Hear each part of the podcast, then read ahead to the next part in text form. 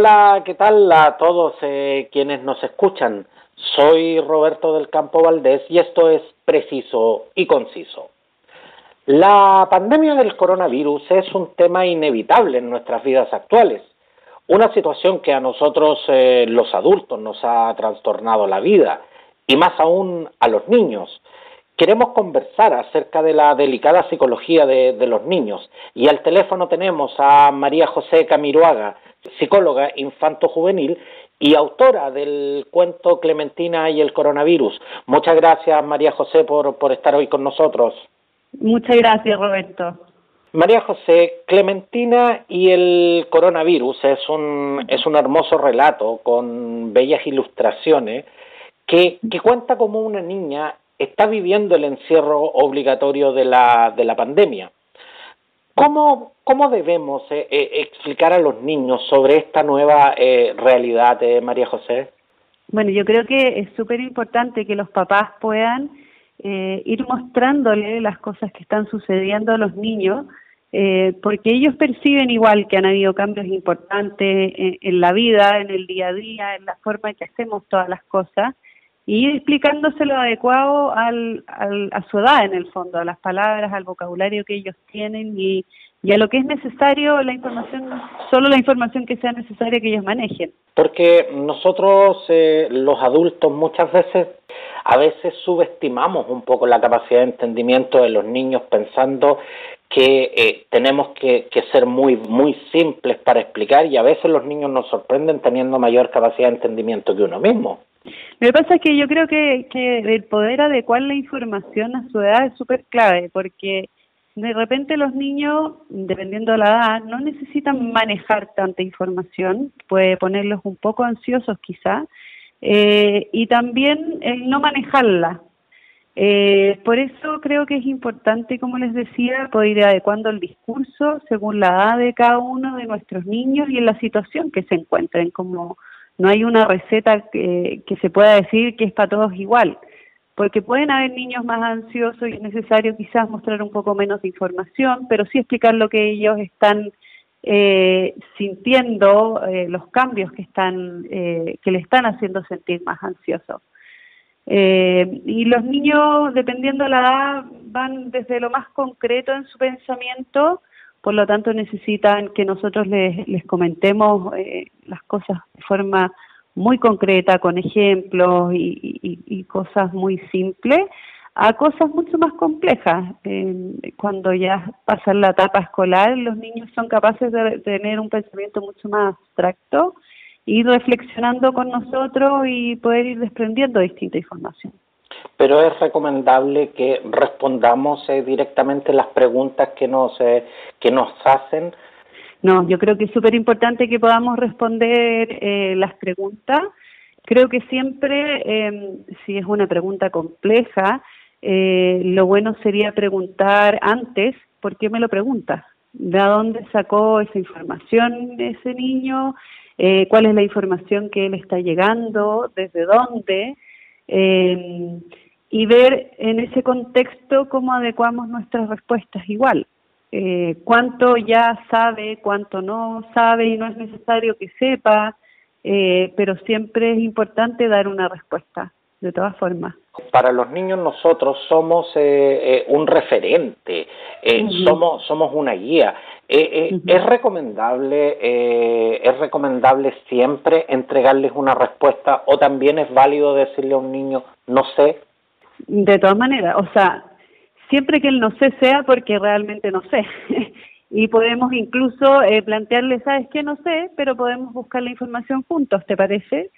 Pero yo creo que cuando hay una pregunta es porque ya hay un conocimiento previo, porque si no la pregunta no se genera. Entonces hay que dar respuesta a esa necesidad. Al principio, María José, el no ir al colegio y quedarse en la casa era el sueño de todo niño, digamos. A mí me hubiese, yo te digo sinceramente, a mí me hubiese encantado cuando chico que me hubiera tocado de repente una pandemia. Pero después de casi 60 días, los niños están empezando a sentir los efectos de estar alejados de toda la vida que conocían. Sí, de todas formas. ¿Cómo tenemos que manejar la ausencia de su rutina escolar y especialmente la ausencia física de sus amigos? Yo creo que, bueno, hay varias cosas que se pueden hacer. Efectivamente hay algunos niños que resintieron antes, otros que están resintiendo ahora y otros que lo van a hacer quizás un poco más adelante, porque no tenemos claridad de cuándo va a terminar esta situación. Ahora yo creo que es importante tratar, para ir mitigando esto, poder tener horarios dentro de la casa, con cierta flexibilidad en el fondo, pero que ayuden a organizar y que el niño se planifique en sus actividades diarias. Poder tener rutinas es muy importante también. Seguir manteniendo el contacto a través de todas las plataformas que tenemos hoy día. Idealmente que puedan hacer videollamadas con sus compañeros, con sus amigos, con la familia. Y recomiendo videollamadas porque es muy distinto escuchar la voz que también nutrirse de la comunicación no verbal en un lazo, en una relación. Entonces es una herramienta de mucho mejor calidad para poder mantener esta comunicación. Pero es muy importante que lo fomentemos y que le permitamos a los niños hacerlo. De repente los niños tan chicos no tienen la capacidad de ellos mismos poner estas plataformas en el computador o gestionar las llamadas. Entonces que nosotros seamos como un vehículo para que lo puedan hacer. Y así también es bueno incentivar la comunicación con el resto de la familia, con sus abuelos, con sus tíos, sí, con sus primos. De todas formas, sí. Ahora sí. María José, los adultos tenemos que seguir funcionando en este inédito escenario, con la única diferencia que hoy no salimos de nuestras casas. Sí. ¿Cómo lo hacemos para que la carga emocional propia del trabajo que antes manejábamos fuera de nuestros hogares, hoy día no afecte a nuestros niños? Ese ha sido un tema súper complicado, en el fondo, como todas las tareas que tenemos que hacer en el día a día, porque aparte del trabajo se nos ha sumado el cuidado de los niños, de la casa, acompañar a nuestros niños en todo lo que es la educación, y así un sinfín de cosas. Pero resulta que ahora pasamos todo el día con nuestros hijos. Sí, eso también ha sido muy complejo, porque además como los horarios de trabajo se han desdibujado un poco, esto que estamos conectados todo el día, los horarios de trabajo ya no son tan claros como lo eran antes, porque uno cuando estaba presencialmente había un principio y un corte en el fondo. Y yo creo que es súper importante en ese contexto intentar como adultos también hacernos una rutina de trabajo, en qué momentos es mejor que yo pueda trabajar. Si yo trabajo en este, si tengo otra persona, otro adulto en la casa, te puedes hacer cargo tú de los niños y después cambiamos los roles, hacer cortes, hacer pausas e intentar también darnos espacios para nosotros mismos. Yo creo que el autocuidado en estas circunstancias es súper importante y nos va a ayudar también a poder manejar mejor nuestras emociones en el momento en que dentro del día, por ejemplo, tengamos un problema en el trabajo o estamos pasando por una alta carga laboral. Yo creo que todas esas cosas son bien esenciales para que nosotros podamos seguir funcionando y de la mejor manera posible, sin terminar absolutamente sobrecargados. Ahora, el retorno a lo que eran nuestras vidas antes de esto, parece de verdad estar muy lejos de ser una realidad en el corto plazo. Esto va a ser una situación que los niños con el tiempo van a superar, o esto puede generar a la larga trastornos emocionales permanentes. Mira, la verdad que todo depende un poco de las circunstancias que los niños hayan vivido, cuánta contención han tenido en este tiempo. Pero se ha visto un aumento de los trastornos emocionales o mentales en los niños, súper importante en países en que van más avanzados en cuanto a la pandemia de nosotros, que ya han estado más tiempo que nosotros en cuarentena o confinados y están empezando a salir. Sí se ha visto un aumento súper considerable del tema ansioso, de depresiones, de algunos estrés postraumático, sí, lo más probable es que pueda repercutir, y por eso es tan importante el abordar lo mejor posible con nuestros niños hoy día el tema. Creo que eso fue uno de los principales como propulsores, por ejemplo, de que yo escribiera el Clementina del Coronavirus y el Clementina está confundida, que también otro libro que saqué ahora hace poco, otro cuento que saqué hace poco, como ser una ayuda para los papás para poder conversar sobre estos temas y que los papás también se hagan conscientes un poco de lo que está pasando con los niños, porque creo que dentro de todas las cosas que tenemos que hacer en el día a día, más que antes probablemente, es súper difícil darse un tiempo y sentarse a empatizar cómo está viviendo esto mi hijo, qué cosas son las que él afecta. Entonces, nada, pues, yo creo que es súper importante este tiempo para poder cuidar de la mejor forma posible la salud mental de nuestros niños.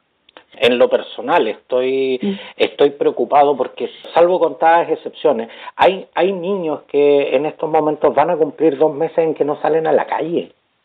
Hay niños que no han visto a sus amigos, que la verdad es que preguntan cuándo van a volver al colegio.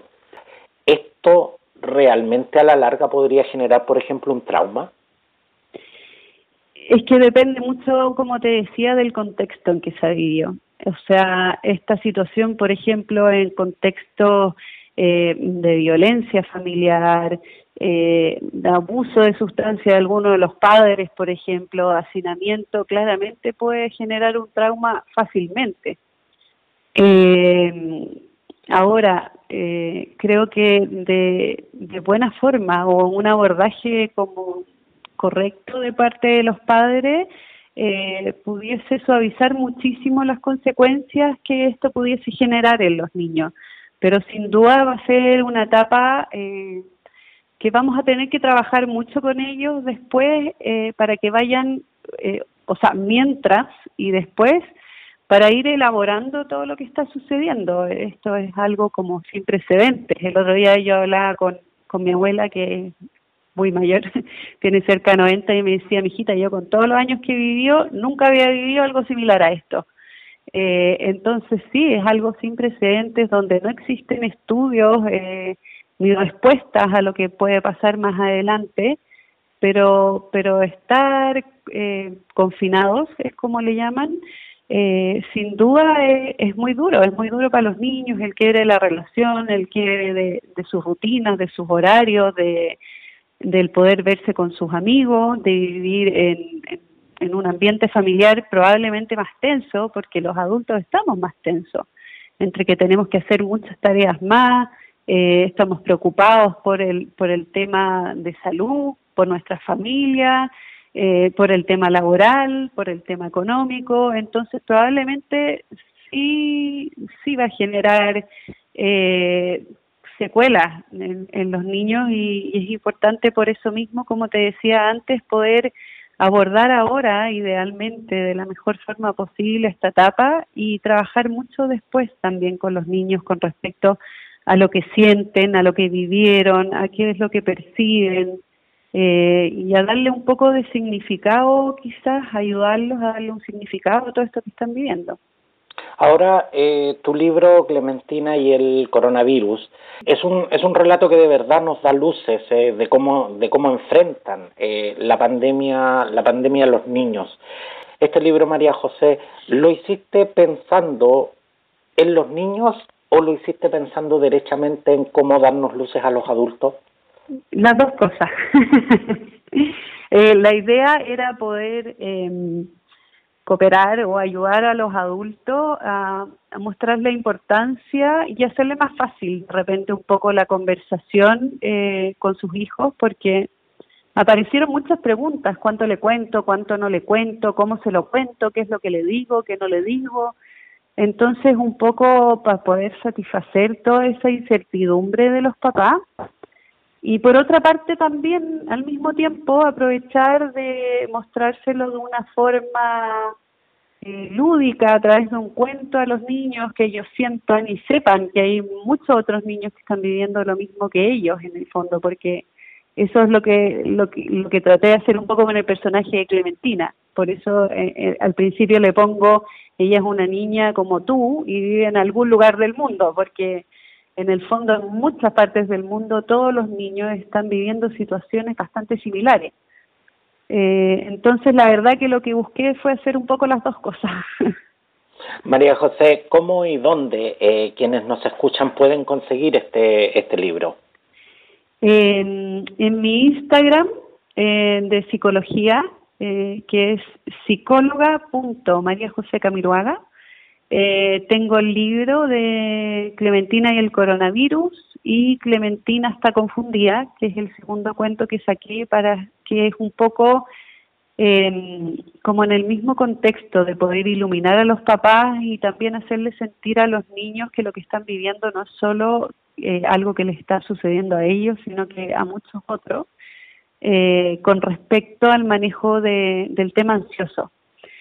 Ahí tengo los dos libros y te estoy subiendo constantemente material como apoyo a los papás para que los niños puedan vivir de mejor forma. Siento que al darle herramientas a los papás, que son a los únicos que podemos o puedo llegar por lo menos hoy día, podemos apoyar a que ellos apoyen a sus hijos.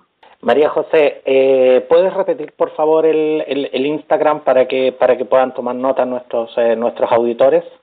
Sí, es psicología.mariajosecamiruaga. ¿Psicología con o sin P? Siempre pregunto con eso. P. Con P. Eso. Con P, sí. Claro, sí. Si no le ponen la P no van a llegar. Así que, capaz que no lleguen. Claro, sí. o van a llegar a otra María José que no les va a entregar el libro. Hay mucha gente, María José, que no tiene Instagram. ¿Te lo pueden pedir a través de correo electrónico? También me lo pueden pedir a través de correo electrónico. Mi correo electrónico es ps.mjcamiruaga, es igual al de famoso pero con U en vez de O, a Felipe, el mío es con U, @gmail.com. María José, quiero darte de verdad las gracias por esta interesante conversación que hemos tenido con María José Camiruaga. Es Camiruaga. Sí. Yo también al principio me confundí, debo reconocerlo. Con María José Camiruaga, psicóloga, infanto-juvenil y autora del cuento Clementina y el Coronavirus. Antes de que nos dejes, María José, tu libro está bellamente ilustrado. ¿Te puedo preguntar de quién son las ilustraciones? Sí, las ilustraciones, bueno, ahí en el mismo libro salen, son de Manka Kacha, que es una rusa. Es una rusa que encontré sus ilustraciones por Pinterest y me comuniqué con ella contándole un poco de mi proyecto, y ella amablemente me ha prestado sus imágenes para los dos últimos cuentos que he hecho. Así que también quería, aunque va a ser difícil que nos escuche, agradecerse igual. No, mira lo que son las cosas. Se puede decir que este libro es una colaboración chileno-rusa, digamos, y eso lo hace.